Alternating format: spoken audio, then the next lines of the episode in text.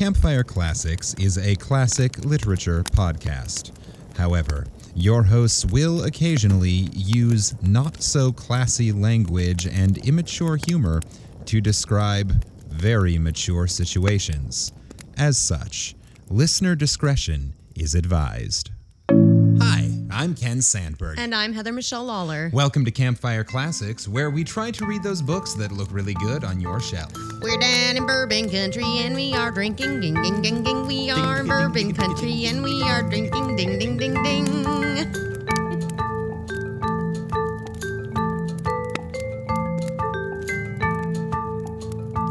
I'm not sure why that was to the tune of Witch Doctor. Um, it just came out of my mouth. So, uh, we're down in bourbon country. Do do do do do. Ding ding ding ding. ding. Yeah. Ding ding ding ding ding ding ding ding. Basically, for the last three days, Ken and I have just been drinking bourbon and cocktails and sleeping. Which you would think would be really relaxing, but it's actually a lot more exhausting than I was prepared for. Yeah, bourbon in the sun, you know. Uh, but it's been a really, really awesome three days. Um, yeah we've been uh, staying at an airbnb outside of lexington in the little town of not versailles versailles kentucky It's it's spelled like Versailles, but it's pronounced American. Yeah. So uh, we learned that very early. So we've been staying in a house. So you might actually hear some noise on this episode, but that's only because this house was built in the 1700s. Yeah. like this was an old courthouse. Um, and it's in the family like legacy of the woman who's hosting us, who's also an actress and publisher and whatnot. Which is lovely. The the one downside for the sake of this recording is that the um, walls, I believe, are actually made of paper and wishes. Paper and So wishes, they yeah. don't hold out much sound. So every time a car goes by, it sounds like they're driving through my brain. It sounds like they're driving. Now, I don't hear them at night when I'm sleeping, but I have also been comatose practically because, you know, bourbon. we also crank up the AC because it's Kentucky and it's hot. That's true. We have the AC crank, so I don't hear it. But we've turned that off for you at home. So welcome. You're welcome. Oh, ooh, there's a truck. That was- that's a loud definitely a, one. truck. Um, so we have uh, a few exciting things that happened this week. Um, we went over 5,000 listens, downloads, however you want to say it, um, which was a big milestone for us. So thank you, listeners. Um, we also, our last episode was the first episode to, and we're still three days out almost, two and a half, Two days out. Yeah. Um, and it's the first episode that has gone over hundred listens in the first week.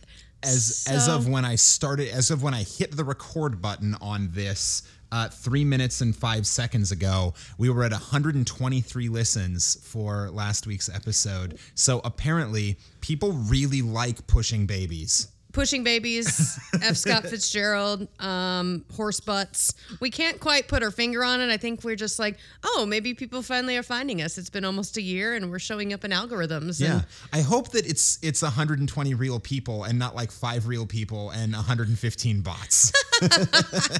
yeah, I don't, I don't know how that works with like bots. I have not had any experience with that. I have no idea. Um, But to those 120 plus minus people, thank you. And uh, if this is your first episode, welcome to you. Welcome to Campfire Classics. We do try to read those books that look really good on your shelf, but um, I'll give a little better description of what that is later. Yeah, we uh, we have a good time. So we're pretty excited about um, that milestone because I know at like the podcast conference we went to last year, like that's a big thing when big you're deal. getting like over a hundred on like your first week. Especially for like a small independent podcast Yeah. like we are. So, So I'm, I'm feeling I'm feeling pretty good about that. I'm feeling pretty swaggery and um, bougie and all the cool words for being like, okay, yeah.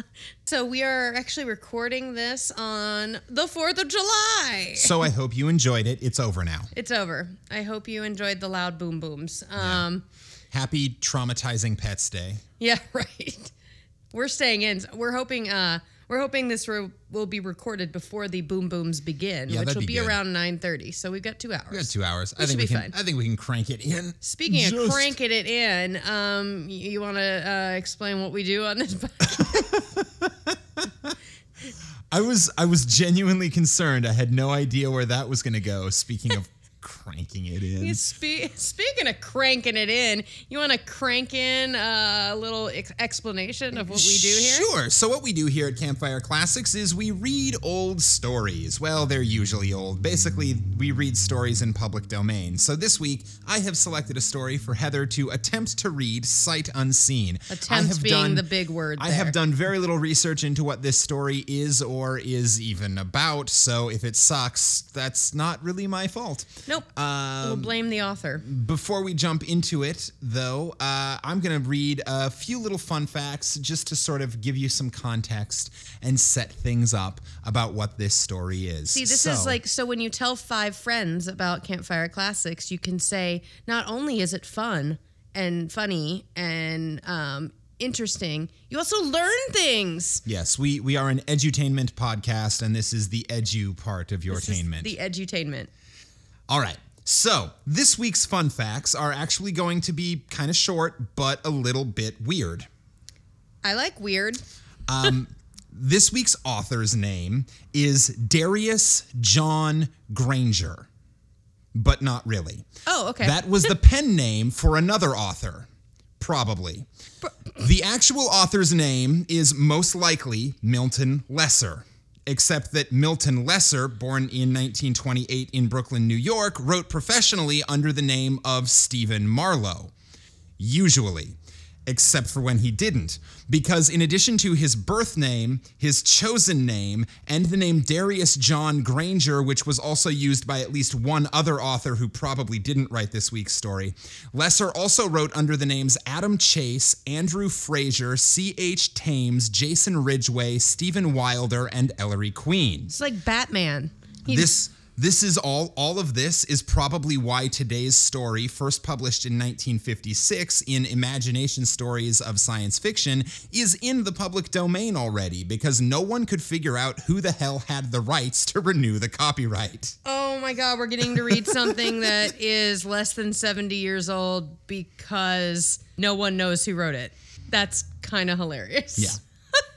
Um, but in all seriousness, uh, extensive research has left me unable to find any evidence that this story is under copyright or that anyone ever renewed the copyright, and several other sources, including Project Gutenberg, agree with me. So, dear listener, if you own the rights to this story and you are upset that we are using it, tough shit. Get on your game. You should have called the publishing people and gotten your damn money or your rights or whatever it is. Um, okay, so with all of that out of the way, this this guy who wrote under the name primarily of Stephen Marlowe was probably like 85 90% probably the writer um, of this story. This guy's like the Shakespeare of America. Because no one knows who he is. Like people have arguments that Shakespeare wasn't just Shakespeare, but was like Yeah. multiple people or a woman or the aristocracy or la da da da. da. Like we think it's this guy, yeah. but no one really knows. I wasn't actually able to find a ton of information on Stephen Marlowe, Milton Lesser, Darius John Granger, et cetera, et cetera, also, et cetera. Stephen Marlowe is very much a Shakespeare throwback. Very, yeah. Um, but that might have been the intent, right? Because he was uh, um, a prolific writer. He wrote, um, I'm, I'm going to get into it uh, later in the fun facts, but he wrote tons of novels and short stories and and has like has credentials he made his living as a writer Okay. and yet he's not a household name that everyone knows. I mean, some if you're into his genre, you probably know who he is, but he's not your, you know, your J.R.R. Tolkien. He is not your Stephen King. He is not, Not H.G. Wells. right. He's not. He's yeah. not a household name. Probably because of all the pen names he used. Possibly intentionally because he didn't want to deal like he wanted to be a writer. He didn't want to be famous. That's fun. He wanted to be elusive. It's like I said, he's like Batman. he, no one really knows who he is, but he lives in a cave and he just keeps pumping out good stuff. So no one questions it. So, Milton Lesser, if that in fact is his name, uh, was born in Brooklyn in 1928. He attended the College of William and Mary, earning a degree in philosophy. Ooh, we're gonna be there soon. And um, We're gonna be in Virginia next week. oh yeah, Yeah. uh, and marrying Lee Lang soon after graduating. Uh, he started writing in genres of science fiction, mystery novels, and fictional autobiographies of Goya, Christopher Columbus, Cervantes, and Edgar Allan Poe. So, like, he pretended to be these people and write autobiographies from their point of view. Oh my god. So this guy either just like could not decide um, who he wanted to be, or he just had super multi personality disorder. I just think he never figured out who he wanted to be when he grew up, so he pretended to be he a bunch of other was people. so many other people. He's like, this would be a fun name. I'm gonna create their whole thing, and like, I would love to read his Christopher Columbus autobiography. Like, what, 500 years after it happened? Yeah. And be, I hope it's like, um, yeah, I knew I was lost, and I'm a piece of shit. Thank you, bye. That's the entire thing. Uh, so, so today he is best known for his detective character, Chester Drum, who he created for the 1955 novel The Second Longest Night. And it was around this time that he legally changed his name to Stephen Marlowe. okay. He was drafted into the United States Army during Korea. Uh, he and his wife divorced in 1962. Over his career, he wrote more than 50 novels and a crazy long string of short stories that went to sci fi and mystery magazines and like pulp fiction magazines through the 50s and 60s. And when I say crazy long, I mean when you look at his collected works on the like the sci-fi short stories of the internet Yeah. database blah blah blah it's like five pages Wow. it just keeps going So, so he never stopped writing. so he never stopped Great. uh, he was awarded the french prix gutenberg de livre during 1988 for the memoirs of christopher columbus his christopher columbus autobiography Is an awarded autobiography, Yeah. even though it's not Yeah, at all. so it's That's- so well he was it was it's it's a fiction award Yes. for a Quody Fingers autobiography. Oh my god, that's brilliant! No, I really want to read it. I really hope he makes him a dick because, Um, In- like, the French would. He was supposed to be Spanish. Columbus, Uh, he was Italian, Italian, and getting paid, paid by, the Spanish. Spain. So the French. I hope that it really is just being like Christopher Columbus was a twat bag, and so they gave him an award. Yeah, I was kind of a dick. Yeah. Let me tell you. Yeah, let me talk about that. Speaking of Fourth of July, we are. Um, and in 1997, he was awarded the Lifetime Achievement Award by the Private Eye Writers of America. Uh, that's cool. There's a Private Eye Writers of America. Um, Apparently, he also served on the board of directors for the Mystery Writers of America. Um, during the later part of his life, he lived with his second wife, Anne Humbert, in Williamsburg, Virginia. which is where we're headed. Yeah, William and Mary and is in Williamsburg. So cool.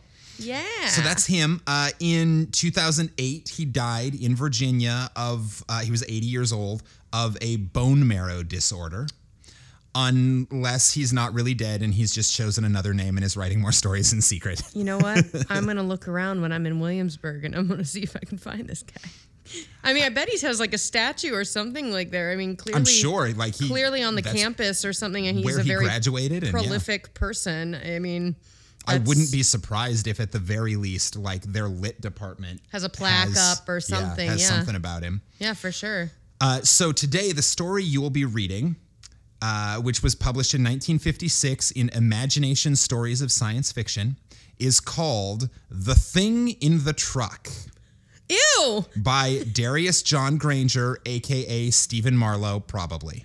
Oh my gosh. All right, let's let's let's, Let's shake it up and light some fires.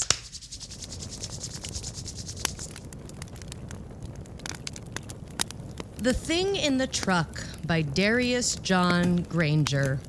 Probably. it started with a load of potatoes. Doesn't it always? That sounds like a Saturday night for me. Give me all the potatoes, the jacket, the fried, the baked, the the like soup. I'm all good. I'm great. I'm happy. Potatoes. Joe Loftus and I were driving the big semi trailer back from Montauk that night after delivering a load of fishing gear to one of the big resorts out there and wondering if we'd be able to pick up a truckload of anything on the way back to increase the take when Joe spotted this sign. Uh oh. I'm pretty sure no story that starts with a sign on the side of the road has ever gone badly. Never. I think no, I think that's probably No. like absolutely you should do that. Yep. It was one of those standard high painted return load signs, so we pulled in and I climbed down from the cab while Joe remained behind the wheel, ready to roll if they had nothing for us. The sun was going down in a bank of heavy black clouds. I figured it might rain before the trip was over. Okay, now it's going to be raining and they're in the middle of nowhere. Not good. Rain, no, no, no. rain, go away, do a thing and go to Spain. Where, why Spain? I don't know. I It's the rain in forgot, Spain I falls forgot mainly on how the plane. thing went, and I good. just I started singing before I realized that I didn't know how it ended. You're good. We're just we're building up this creepy ass situation. So it's black clouds. It's gonna rain. They're in the middle of nowhere and they're stopping at a stranger's house asking to carry some mysterious goods for them. Hey, can we take some shit from you and drive it around in the rain for a while? I went over to the door of the farmhouse and knocked. Pretty soon I heard footsteps inside and a man chewing a mouthful of his supper opened the door for me. He needed a shave and he had tired, defeated eyes. What's the load, friend? I said. I saw the sign. Potatoes! he named a price. Well, I said in surprise, that's cheap. Well, ye the truth, bub. They got blasted. Blasted? What do you mean? Well, now it's hard to say. Something fell and hit the storage barn. But Fell? oh no. Fell, bub. A bitty explosion, but nothing much. Maybe 70% of the load is good. The bad ones will be in sacks in the middle, won't even know it. What do you say? That season, potatoes were good going at the wholesale markets around the city. I figured Joe Loftus and I could clear a neat profit even if 30% of the load was a waste. So I agreed to the deal and for the next hour or so used the muscles on my back along with Joe the farmer and the farmer's two grown boys to load the sacks of potatoes into the empty van of our big semi trailer. so what these guys do for a living is just drive around the country They move and stuff. Mm-hmm. like move things. Like, hey, you got crops, I got a truck. I'll buy your crops and then sell them at the grocery store. Which store. was a real thing back they are then. they are professional middlemen. Yeah, because like that was a real thing back then, um, especially in farm country, because people lived really far out and they might not have a vehicle that or the time to drive their goods to Huh. the cities to sell them. So these people just drive around and they're like, "We'll run your errand if you pay us. We'll basically pay you how much everything's worth, and then we'll upsell it um, and make a little profit for the gas and the labor." So yeah, they're they kind of they were their own distributors. They're low rent Amazon. Yeah, original Amazon. Jeff Bezos' dad did this, apparently. What a dick. what a dick. You see, Um, he's supposed to become. He's slated to become the world's first trillionaire. I know, but his wife, because they're getting a divorce, she's like taking a bunch of his money and like giving it to charities. It's But amazing. scientists' best guess, he could single-handedly solve global warming. I know a lot of people are like, I wish he'd stop putting money into space because with the money he's spending on that alone, he could feed the entire world's population for years. Yeah. So there'd be no hungry people on the planet. But you know, what are you gonna do? Capitalism, yay! If you're a new listener, uh, you might be interested to learn that we occasionally spiral into moralizing about things that are not in our control. Uh, sometimes politics, that's sometimes a fancy way of saying fuck Bezos. yeah. Fuck you. Also, um, I like I like getting my Amazon packages, but fuck him for not distributing the wealth like amongst his workers and uh, He the is people. living proof that trickle down is not a real. It's not a thing. real thing. So, yay! Everyone vote. Um. Okay, so we got some potatoes. We're gonna do the thing. When he had finished, I paid off the farmer, and his wife gave us each a cup of coffee. Yeah. Then Joe and I climbed into the cab and we rolled. Uh oh, they're rolling on the coffee? That was some spiked ass coffee. Spiked coffee late at night, load full of blasted potatoes. Here's something? Joe asked about a half an hour later. Uh oh. It was dark by then, and traffic on the Montauk Highway was light. Potato sacks shifting around, I said. We didn't pack them too good, I guess. The noise came again. Maybe Ka-chonk. it didn't really sound like sacks shifting. I love when sacks shift. That's a that's a, such a fun noise. Listener, what does it sound like when your sack shifts? Shake your sacks and see what it sounds like. And he's doing it. I don't hear anything except the ice in your drink. Yeah, it kind of doesn't sound like anything. Yeah. Well, I guess that's probably the point. If they're packed in right, you've If got they're them packed in right. You've got them packed good. Yeah. That's, yeah, that's good. Make sure to pack your sacks nice and tight. Maybe it didn't really sound like sacks shifting around in the van. I don't know. I was in a hurry to get home. It had been a long day. I was driving. Joe squirmed around and peered through the rear window of the cab, but could see nothing. Stop the truck, he said. What for? Because I don't like that noise. Something's going on back there. Sure, I said, grinning. Our farmer's a shrewd. Our farmer's a shrewd eye? Shrew die? Shrewd eye, as in Like like, shrewd? shrew and the word die. All one word. S H R E W D I E. Oh. What's a shrewd eye? I think it's a shrewdy. Oh, a shrewdy? Yeah. What's that? And it is informal Australian and New Zealand slang for a shrewd person. All right. It's so it's like saying, "Oh yeah, that farmer, he's clever. That farmer, he's a shrewdy." He's a shrewd one. All right. Cool. Shrewdy, not shrewd eye. Cool. At least that's what That's the what internet tells me. Wikipedia tells us, or whatever. Sure, I said, grinning. Our farmer's a shrewdy. His boys are back there and they're eating up all the potatoes. Why the boys? Oh. He thinks the boys are in the sacks, like eating stuff. So, like, They're they're getting one last meal out of food that they just sold. yeah. Very funny. Now just stop the damn truck. it's Shrewdy. Joe's cranky. Joe is cranky. I turned my head and looked at Joe's face. He was scared. Maybe he had one of those premonitions you read about. I shrugged and found a widened stretch of road shoulder and pulled the big semi up. Joe hopped out of the cab and went round back. After a while, oh, he didn't go with him? Oh, that's not good. After a while, I heard the rear doors swing open. Then they closed again, and Joe came back. I hadn't heard him stomping around inside the van or anything. Sack shift around like I said, I asked. Joe's face was white in the dashlight.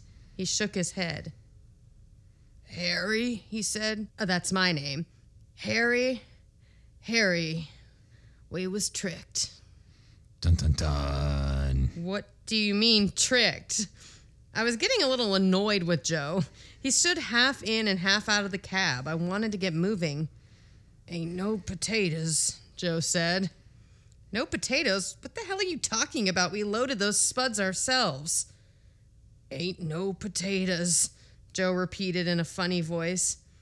Harry, listen. Let's just leave the load and, and truck and, and everything and just get the hell out of here. I looked at him and snorted and then swung out of the cab on my side and went round back. I did the chain and the door bar and pulled the tongue down so I could open the rear doors. You know, pull the tongue down to open the rear.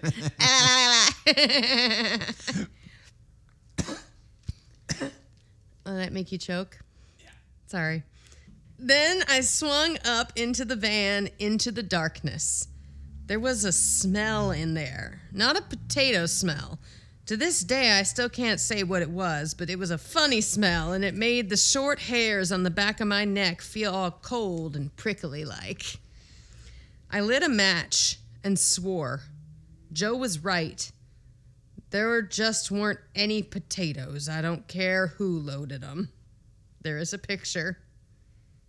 that Oh, we is got a picture. terrifying. um, I'm not gonna I'm not gonna describe the picture because I think we're about to read Read we're, about we're the picture. hear the picture. But there was something back there. dun dun. Call it jelly if you want. I like jelly. I don't think you're gonna like this jelly. Is it potato jelly? Mm, we're gonna find out. Is it sack jelly? It's quivering jelly, apparently. Oh, I saw it and can't do better. Say two or three tons of quivering jelly filling up the center of the floor of the van. Joe called, Well? I was carrying a lighted match into the van with me. It burned my fingers. I lit another one and slowly approached the jelly. It didn't seem to have any color, so it took on the orange glowing color of the flaming match. It pulsed. I went near it. Potato sack jelly. I went near it and then stopped. There were still a few potatoes on the floor of the van after all. I stood by I stood by while the jelly rolled sluggishly toward them. The potatoes were enveloped. In a minute there weren't any potatoes. He's a potato munching jelly sack.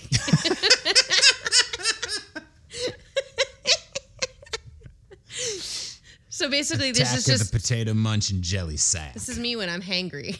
It's like, give me, give me my potatoes. so what Stephen Marlowe or Darius Granger or whatever has written here is your autobiography 30 years before you were born. I knew it. He, he knew. He saw me coming. He had that premonition, as Yeah. they say. Yeah. Yeah. For a potato munching jelly sack, you look really good. Thank you, my love. Sometimes I feel a little round, but I am a potato munching jelly sack. So, I mean, I gotta, I gotta like represent our people.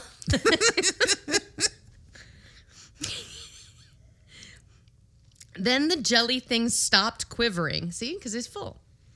I came close and touched it gingerly with one finger. It burned, and I withdrew my hand. Harry, Joe called. Then I heard the sound of glass breaking. A section of the jelly had blubbered over against the van's small front window, smashing it. I didn't think a soft jelly would have the strength. well, you don't you look like a tub of lub, but you got some muscle down in there. Many things that are soft once excited gain strength. Oh, so this whole story is just a penis joke. Isn't this whole podcast just a penis Yes, joke? yes, it is. Yes, it is. So let's get on with the quivering jelly as it hardens. Harry, Joe shouted. It was like a shout of animal fear. I heard the sound of more glass breaking. The rear window of the cab, I thought. I hopped over the rear tongue of the van and sped around to the cab. Joe was sitting there, smoking a cigarette. What's the matter? I asked him. What happened? Nothing's the matter, he said. You want to drive or you want me to drive? Uh oh. He's been possessed by the Invasion potato of the sack. body snatchers. It's a. He's a potato sack jelly person now. Eh, Maybe we all are, and this was the beginning of it.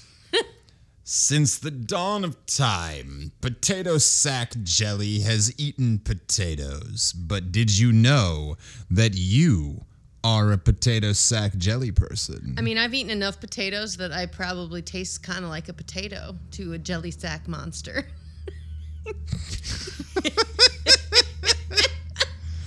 Wait. So does that make you a potato munching jelly sack, or does that make you potato munching jelly sack food?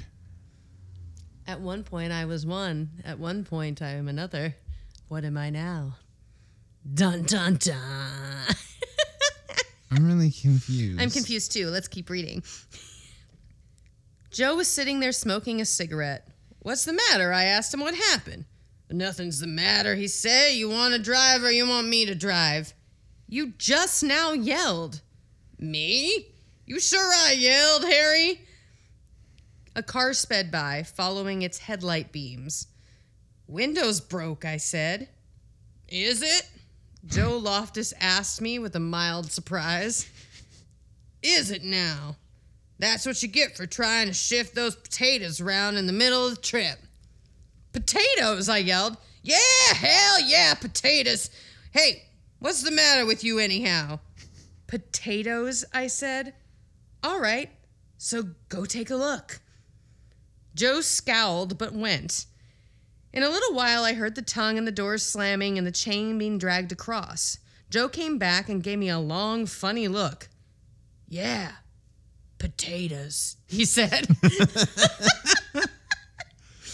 oh no, that tea or that coffee was laced with something and they're like tripping balls right now, or there's an alien Or the, yeah, or they got blasted by alien potato Yeah. juice. Yep. Alien potato juice. Yep.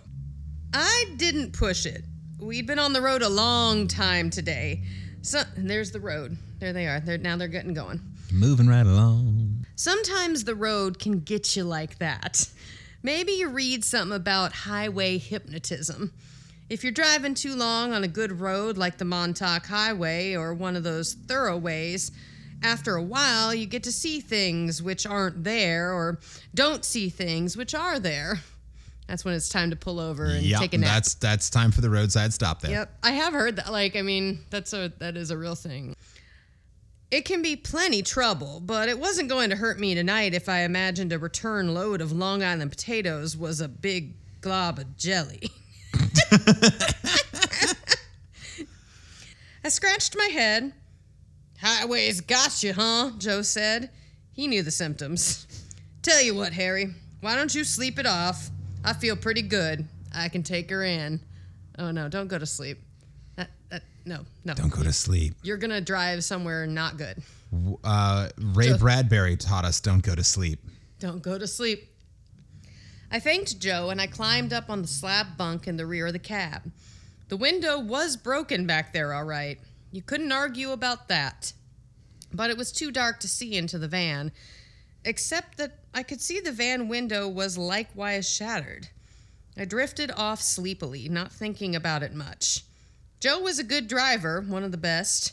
Maybe when I opened my eyes, we'd be in the city heading for one of those big wholesale produce markets. Dot, dot, dot. There It was- was no market. It was raining when I awoke. Thunder rolled and rumbled and then split like a pine board overhead. Lightning was stabbing at the sky. That's not that's not fun. It seems like a perfectly, perfectly auspicious sign. Yeah. Yeah, that doesn't mean anything. Joe? I said sleepily. He grunted a wordless answer. Are You near the city yet? You only slept maybe half an hour, chum. Why don't you catch another 40? I said, That's real white of you, pal. Joe grunted again. The trunk the truck lurched around a turn. The rain beat down. I opened my eyes and looked down past Joe's head. Just then, a flash of lightning lit up the night. I caught a glimpse of a narrow two lane asphalt road and stunted scrub pine growing in what looked like sandy ground. Hey, I shouted. This isn't the Montauk Highway. This isn't the way back. Where are you going? What's going on? Hey, my dude. Um, why are we in Where Florida? Where the fuck are we? Why are we in Florida? This is wrong. Just get some sleep, will you? Joe said. Detour back there. Wasn't any detour when we came out. Well, there's a detour now. yeah, I bet. A detour to hell. I was wide awake. Detour to Blarnack 7. I was wide awake. I didn't like the way Joe sounded. Listen, I said, the road's fine. There wasn't anything wrong with the road, so why the detour? Flash flood, I guess. It's raining, but it hasn't been raining that long, and it isn't raining that hard. So I'm not the highway commission, Joe said. Now get some sleep, will you? I'm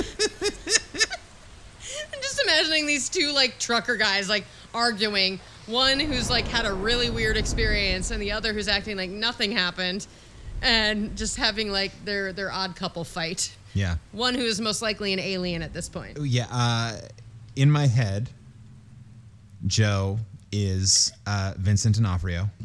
Okay. Wait, like in Men in Black? Yes. He's wearing an Edgar suit. Yep. I know. I was having the same thought. he, he's wearing like a uh, suit, like a like an Edgar, Edgar suit. suit. Edgar suit. It was this on top of what I thought had happened to the potatoes. Something was up. I didn't know what. Funny how sometimes a thing like that doesn't get to you at first. What had the farmer said? Something fell on his load of potatoes. Fell, I thought now. From where? And hadn't he said something about a little explosion? 10 hours on the road, I thought. 10 hours on the road, or we'd have asked him for sure. yeah, asked for a little clarification. I'm like, the fuck? Uh, so here's the thing. It's 1956. I don't think we're in the middle of a flight path. Mm-mm. yep. this is actually Area 51. Or maybe Oh, that's where Joe's in- driving. Driving out to the desert in New Well, Mexico. they're clearly sandy and Yeah. Yep. Hey Joe, I called down from the bunk. When do we cut back west? Soon as there's a road.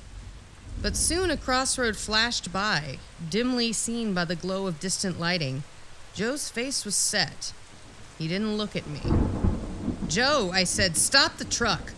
What's the matter now? I want to check the potatoes, I said. You know, the lock bar isn't what it should be. Don't want to lose the load, do you? Making shit up. He's like, I'm gonna I'm gonna. check on the potatoes, yeah? I, I have to pee. I, I um don't feel so good. I thought you said it wasn't a load of potatoes. Highway hypnotism, I said. Uh, I'll take your word for it. Hell, I loaded them, didn't I? You loaded them, Joe said, slowing the truck. I didn't really know what I wanted to do. I'd look inside the van, sure. If it had been highway hypnotism, I'd know it by now, because the illusion wouldn't last. They never do. But after that, after that, I hadn't figured out yet. Joe was acting funny. Real funny. All right. So All we're right. taking this plan one step at a time. I'm just shooting the shit here. I'm going to open the door to the spooky ass cabin to see if it actually is haunted. If it's or if not there is haunted, a demon back there. if it's not haunted, I'll be fine. if it is haunted, then I'll be dead. well, I hope I come up with step two real Yep, quick. yep. We'll figure it out as we go. It's fine. The truck stopped. I went around back in the hard driving rain. It was an unfamiliar road, but the kind you find all up and down the East Coast near the ocean. With scrubby groves of pine on either side of a sandy soil and no sign of civilization except the marching files of telephone poles. I pulled out the lock bar and swung down the tongue and opened the back doors. Just then, the truck growled to life. The rear tires spun and whined and threw pebbles at me. The truck lurched forward. I lunged Rude. after it, grabbing the swimming. What? I said rude. Yeah. Joe's like, bye. Later, sucker. Bye, bitch. Um, this is also reminding me of uh, I remember Pee Wee's Big Adventure uh, when he gets in the truck with the like scary lady and her eyes go. What was her name? She's like Murdering Martha or something like that. Uh, I have a very clear image of that. I don't really remember the setup or whatnot, but I- I, I know Pee Wee was hitchhiking. I think the last time I saw Pee Wee's Big Adventure, it might have been a new release on VHS. Oh, I've definitely. We should watch it again. It's ridiculous. it's. I haven't seen it in a decade, but like, it's pretty funny. It kind of holds up in a weird way. well, movies that weren't that good to begin with have a tendency to hold up a little better. yeah, movies that are commenting on themselves while they're being made tend to, you know, hold up. Uh, okay, so he is about to get fucking left in the middle of nowhere. All right. The truck lurched forward. I lunged after it, grabbing the swinging lock chain and pulling myself up on the tongue. Dun dun dun dun. Dun, dun, dun, dun. dun. My right foot scraped along the ground, and for a minute I thought I was going to lose my hold and fall off. But slowly I pulled myself up while the rain beat down on me. I tried to keep it quiet. As far as I knew, Joe thought he left me back there. That crazy Joe, I told myself, climbing into the van. I would have fucking stayed. I would have been like, okay, bye. Let that shit go. You know what? It's raining. Find like a nice like uh, place to hang out overnight. It doesn't sound like it's cold. It's like, you know, it's not going to be a great night, but eventually, you won't be with the creepy guy that's and the and the and the potato blob. The potato sack jelly. yeah.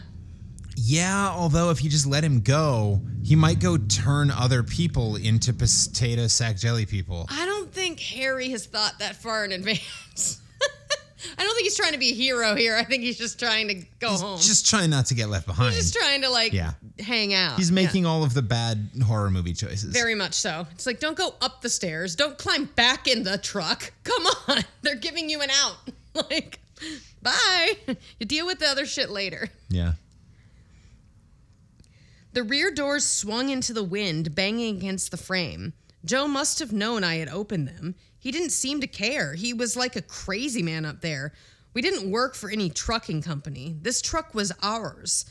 With what we made on it, we hoped to buy another before long and start a fleet. Joe and Harry trucking. Joe and Joe and Harry, Harry trucking. trucking. Joe and Harry trucking. You know, they they they're not the they don't really think outside the box or outside the truck. Um, it's Joe and Harry Truck. They're not nearly as clever about their names as we are. I know. They, it's, I mean, scratch and sniff horse butts. It's just takes a very high intellect. but Joe was up there in the cab, acting like a crazy man, like that trucker. And I was back here in the van. With what? Dot, dot, dot. I listened. Nothing but the sound of the motor and the rain outside. I sniffed. That odd smell was gone. Vroom. I fumbled for my matches and scratched one against the flint. It made a faint, sodden sound, and I thought I wasn't going to have any luck. But just then, the match spluttered and flared and caught. There were no potatoes. There wasn't any glob of jelly. Come on in away from the rain. Come over to me, Harry, honey, she said. The fuck? I don't know. I just saw she said and I went, whose voice is this?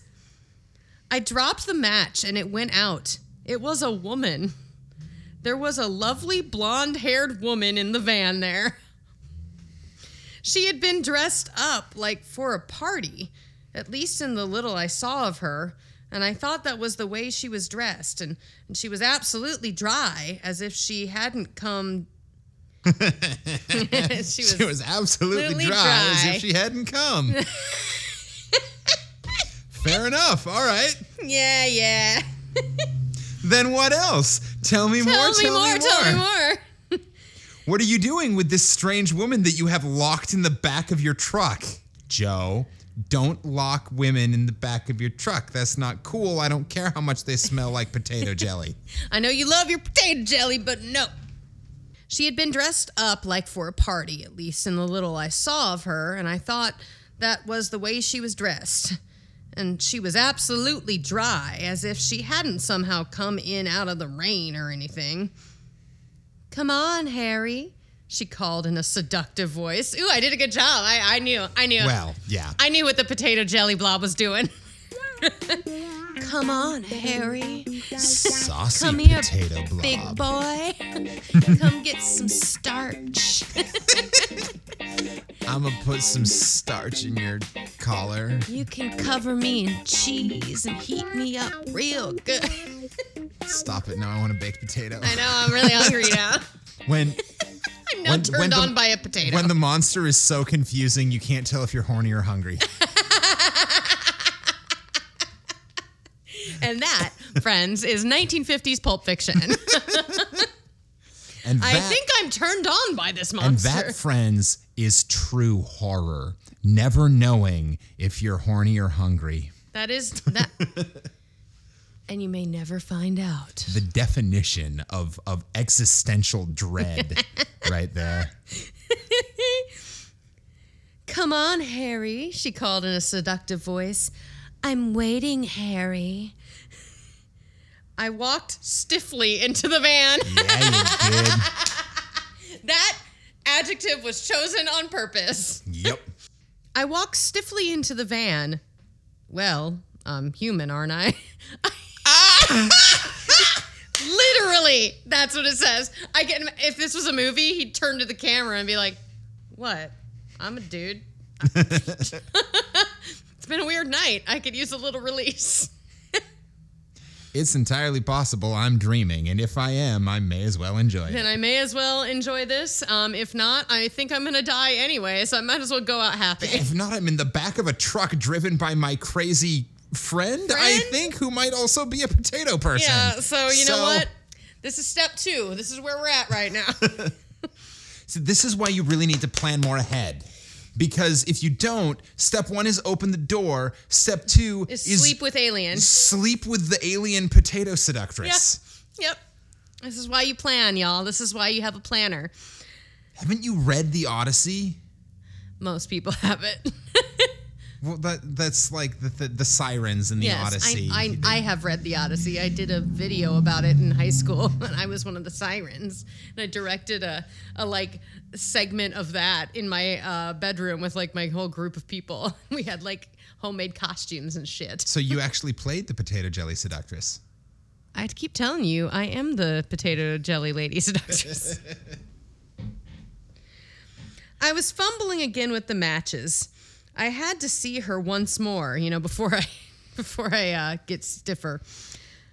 If this was highway hypnotism, I was all for it. if this was a mirage, that's what I'm talking about. That's my favorite kind of mirage right there. Damn! In the light of the first match, she'd been beautiful. I struck the second match, but the head crumbled wetly. oh ah. no! Oh no! Performance anxiety. Got Yeah. a little nervous. Sometimes the head crumbles wetly a little too early. A early. little too soon. It's It's okay. okay. Just take a breath. Just take a few minutes. Take five minutes. You'll be fine. Strike another match. Try again. I tossed it away irritably and was about to strike a third when her hand touched me. That'll help. Harry, she said.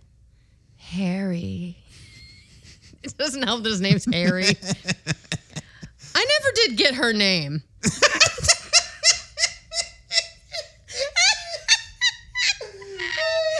Wait, I never did get her name. What the hell? Didn't matter. She was only there for one purpose. Damn. The hell? I don't know. Probably she didn't even have a name. She didn't need one. There was no before and no after for her. Only the all containing now and a guy named Harry Miller. Do you like me, Harry? She asked. She came against me, softly firm and straining. Wow. Okay. So uh, apparently his his premature crumbling was not an issue for her. There are other ways. She came against me, softly firm and straining. She had a strong, musky perfume on her. Her hair touched my Kind of face. like rotten potatoes. Yep. Her hair touched my face, and her voice whispered in my ear. Desire me, she said. Do you desire me? Damn fool question, I thought without pushing it. hell yes, I desired her. Who the hell wouldn't? oh my god! Oh no! Oh, no. I screwed up. I chose a story that's telling all of those jokes for us. Yep. This uh this this clearly this person was of our mindset. I am I am into this. Um also I love that he's gonna diddly a uh, a freaking like potato, potato. alien. Outside the rain drummed down. In the cab, Joe gunned to the motor. I kissed the girl in the van and she returned my kiss hotly, avidly. Harry, she said. I folded her in my arms and sat down on the floor of the van. The truck lurched and something rolled against my leg. Ew. I reached down with one hand. The woman sensed this. Her warm fingers touched my arm as she tried to draw my hand back. But I found what had rolled against my leg anyway. It was a potato. Yeah. It was what should have been back there in the van in the very first place. No lump of glob and no beautiful dame, just a return load of Long Island potatoes for market. I pushed the woman away from me and stood up, holding the potato like it was a talisman. Harry, she cried, hurt in her voice. What is it? What's the matter? You're my little potato. You're my little You're my potato. You're my little potato. I dug you up. You come from underground. Who's that singer again? I don't know. It's some cheesy ass band from. Yeah. Uh, dear listener, look up "You're My Little Potato." It's really cute. You sing it to me sometimes. Not I, you're not allowed to anymore, Noah, after this story though. Like, you calling me a potato alien? Maybe. what?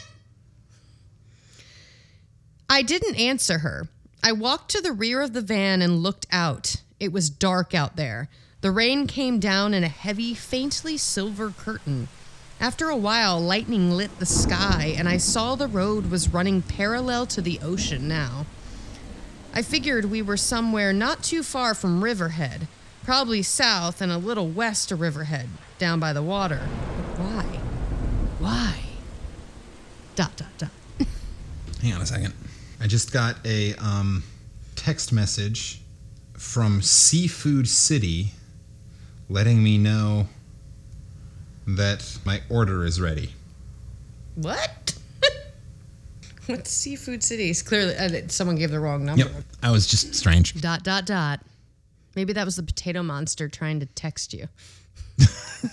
Your food's ready from the Seafood, Seafood Palace. City. Seafood. I'll show you my Seafood City. Whoa! Text me back, Harry. Your food's ready at Seafood City by the beach.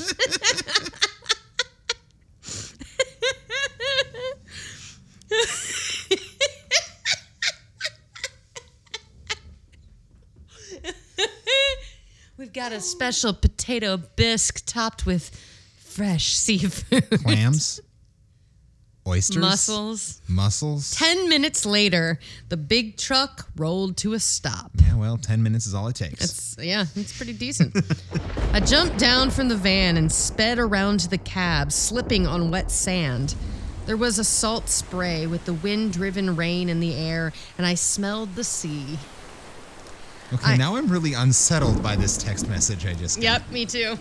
I'm actually very unsettled by it too. Why? Yeah. See? He's not dead.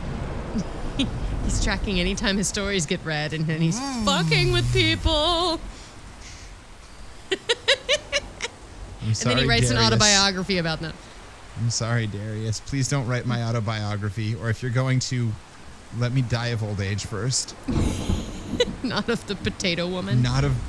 the seafood slurping potato lady. I don't want to drown in potato goo or whatever the fuck these people do. Yeah, well, I think we're about to find out. There was a salt spray with the wind driven rain in the air, and I smelled the sea. I thought I could make out the gleam of the breakers through the darkness, but it might have been my imagination. That's, that is the question of this entire story. I did hear the pounding roar of the surf, though. I saw Joe's dark bulk getting down from the cab. So Joe's a big boy. He's a big dude. I saw Joe's dark bulk getting down from the cab just as I reached it. Are you gonna be any trouble, boy? Joe asked me. Uh oh. Trouble? I repeated his word. What are you doing? Why did you drive here for, Joe? He didn't answer. He went around to the van and helped the woman down. She said something, and it almost sounded like she was crying. Take it easy, baby, he told her. It won't be long now. The rain poured down, drenching all of us. The surf roared and hissed and boomed across the beach. Hey, Where are you going? I shouted. They were headed down across the sand. They didn't answer. Is she a mermaid? Is this just is this Splash? Is this Splash? Tom Hanks? This Tom Hanks is Harry, actually. Tom Hanks is Harry and Vincent D'Onofrio is, is Joe. Joe. And Daryl Hannah is is uh, the, the the lady in the back. they didn't answer. I could stay with the truck. I could pull the truck out of there, or I could follow them and see what the hell was going on. Get in the truck and leave. don't don't go up the stairs. Yes, but but I know. I would be very I, intrigued. Like At this I'd point, I'm what like, was going on. yeah. I mean, that would be hard to drive away from. Yeah. Uh, da, da, da. But just then, Joe came back from the beach. I couldn't see his face, but his voice sounded odd. Better come down with us, Harry, he said. She figures you know too much. I figure she's right. Oh no. I don't now know you get in the truck and leave. I actually I don't like I'm I don't know I don't know anything. As Harry, I would I'm- literally be like, I have no idea what the fuck has been going on for the past I- four hours. I haven't slept enough, and I think I I'm actually pretty sure I'm I'm still asleep in the truck. I'm right pretty now, sure I just so- lost my virginity to a potato blob. um, and I don't know what's happening. So try, just we're, we're good. Man, if that was his first time, on on on a scale of first times, that's pretty rough. We stood very close. In the dimness, I could barely make out the big monkey wrench in Joe's hand. Hmm. oh no. If I said no, he'd bop me one with the wrench. If I said yes and went down there with him, would he use the wrench on me later? It didn't look as if I had much choice. I went down across the sand with Joe. The woman was waiting for us at the water's edge. The breakers were faintly phosphorescent with glowing plankton, and I could see the outline of the woman's figure against them. Then Joe's bulky silhouette came between us. I stood there and stared out across the black sea. Neither of them paid any attention to me. The Breakers broke and foamed and rolled themselves out on the sand. The tide was coming in. The wind blew spray. You're waiting for something, aren't you? I asked. It was a dumb question. they weren't down here for their health. They might be. I mean, they might be down there for their health. like, Potatoes are good with salt. maybe, maybe she's got to get in the water and save herself. Something coming in from the water, I guessed.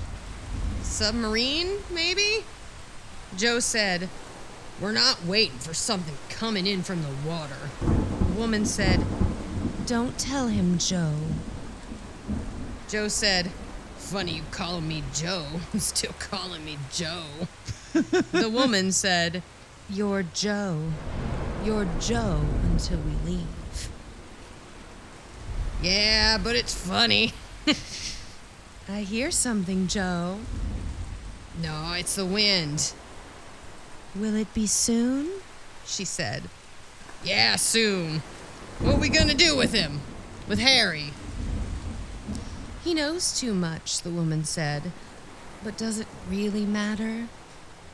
They were talking about me as if I wasn't there. So I left. so, this was an awkward moment where I'm like, um, hi, I, hi. Um, Hey, you look like my best friend. Uh, you two are clearly a thing.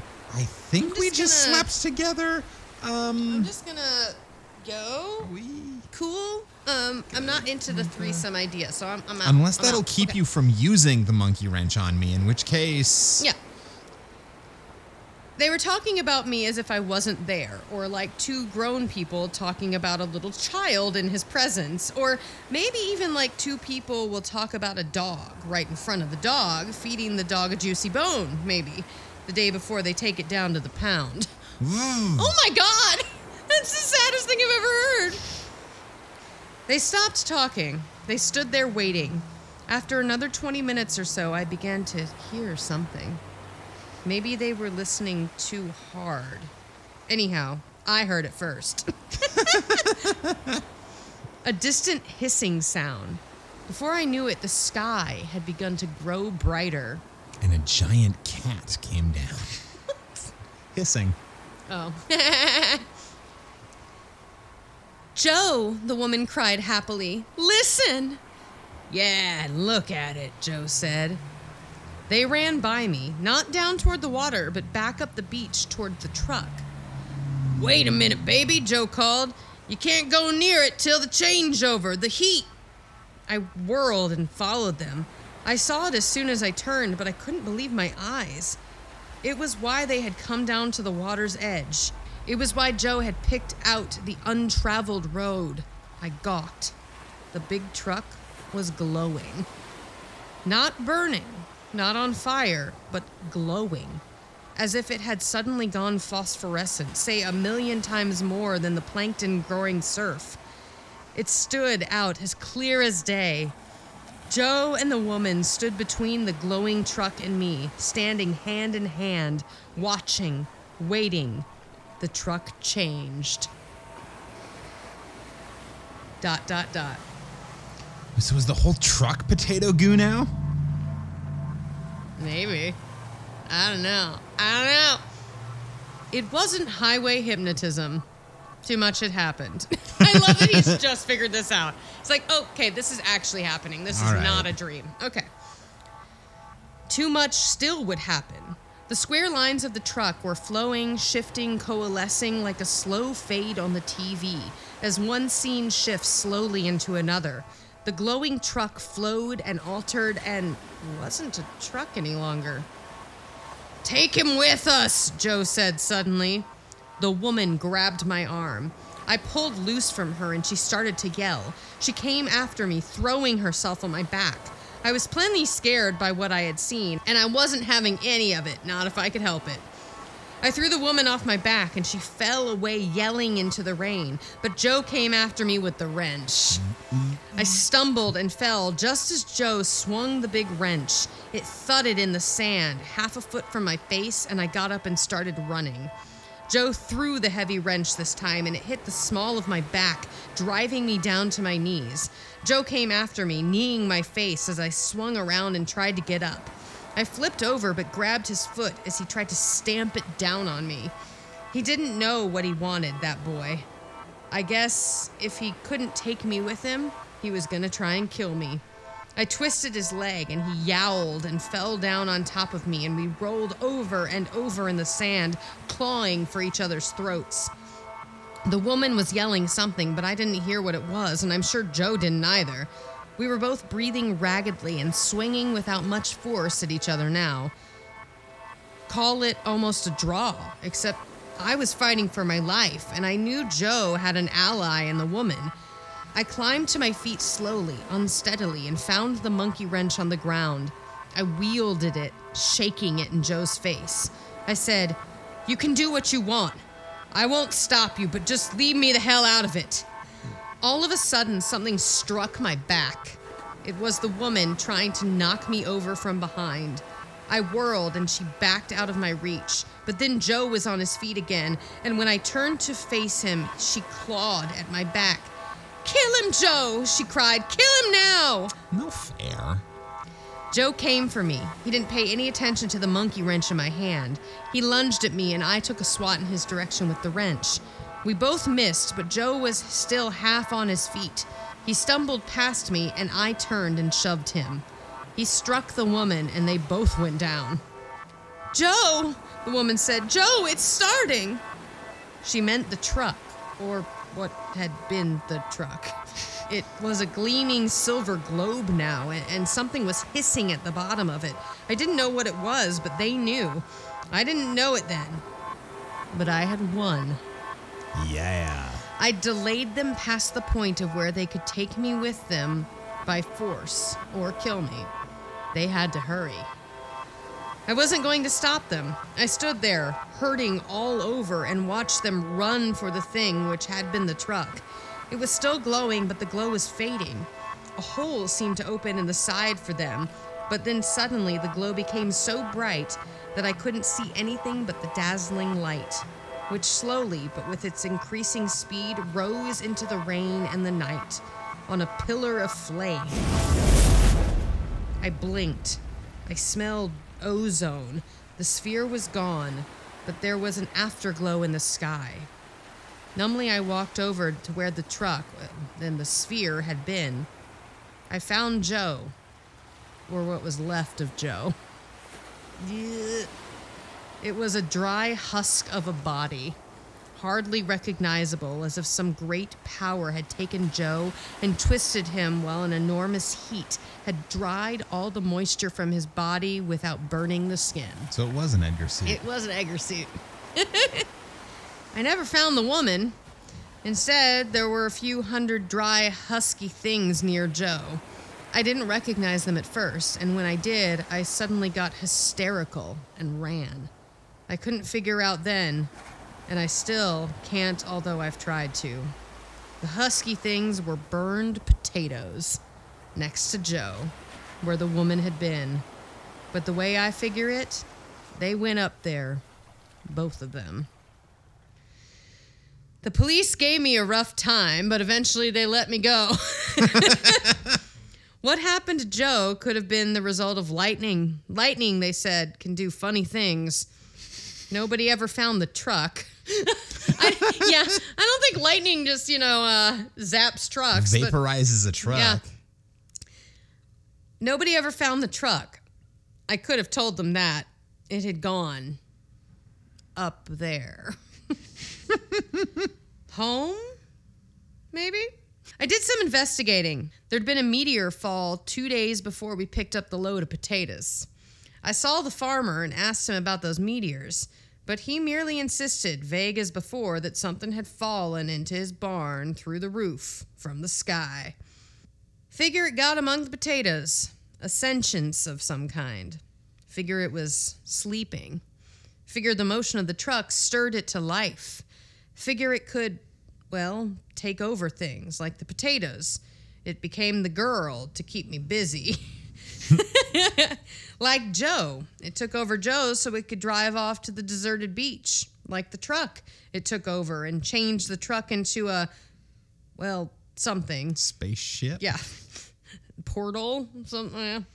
So it could get back from where it started from. Me? I must have been immune. Or am I? Because a few minutes ago, something crashed through the roof of my new truck into the van. I don't know what, but I'm afraid to look. What would you do? The end. Yeah. They're back. They're back to finish the job. I would never drive a fucking truck again. I would No. get another job that was always in populated areas and like be like, nope, nope. yeah. Yep. I would. So they clearly wanted to go to a deserted beach somewhere. So I would move to Las Vegas.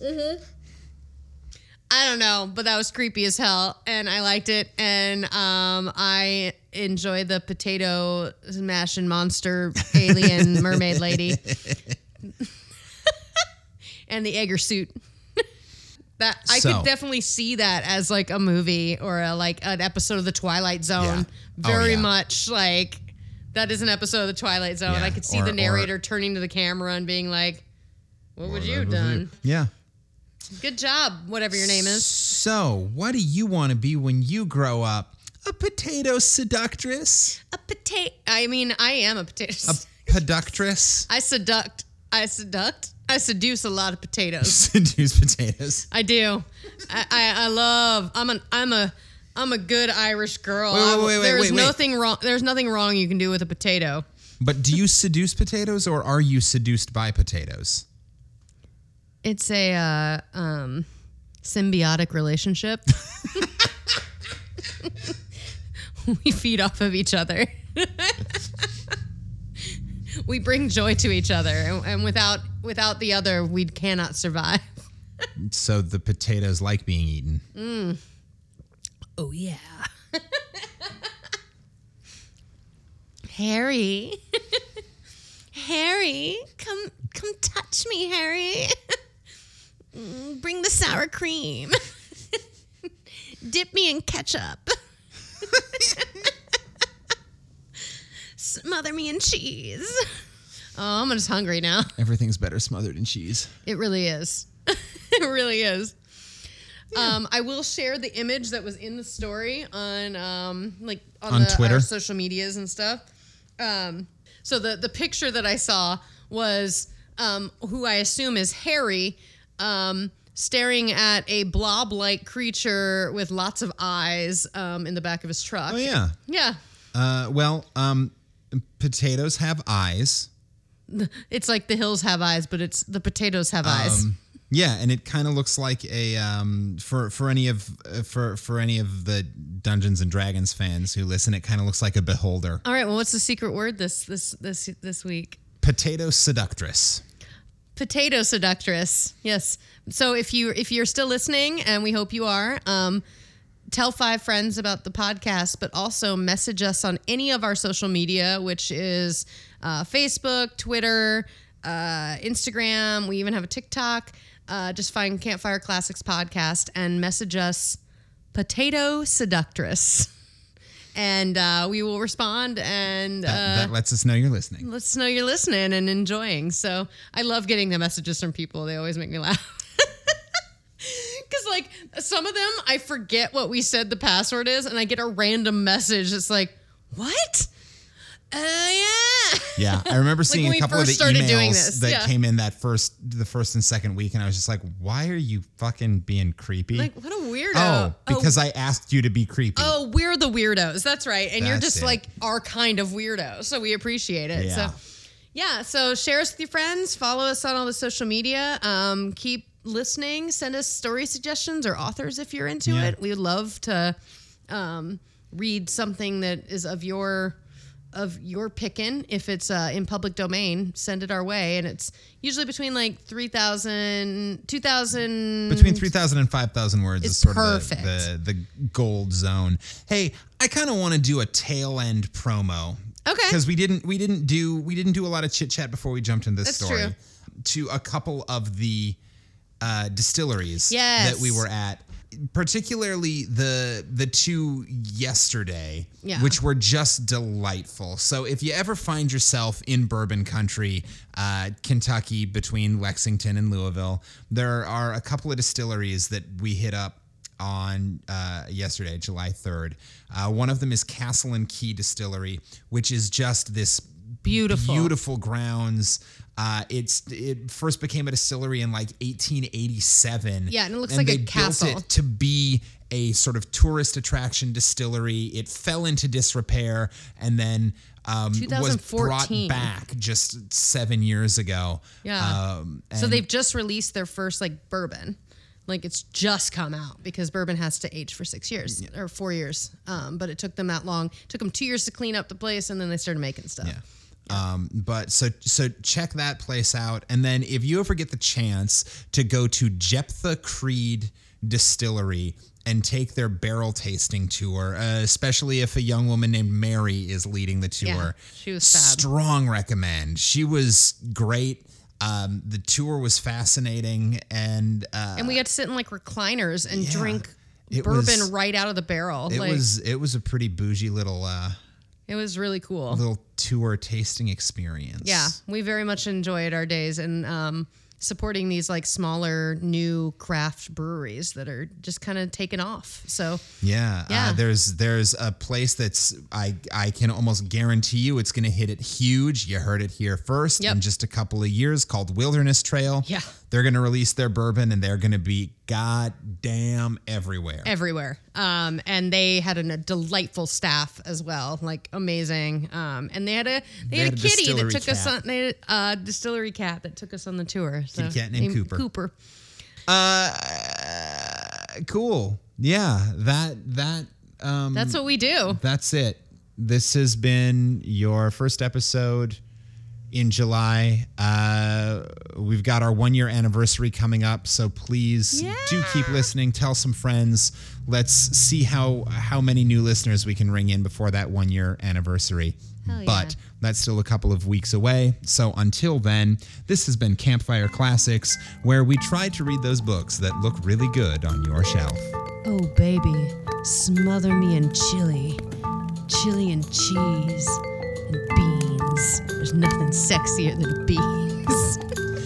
Ooh, baby, do you know what that's worth? What? Potato aliens have come to Earth. Ah!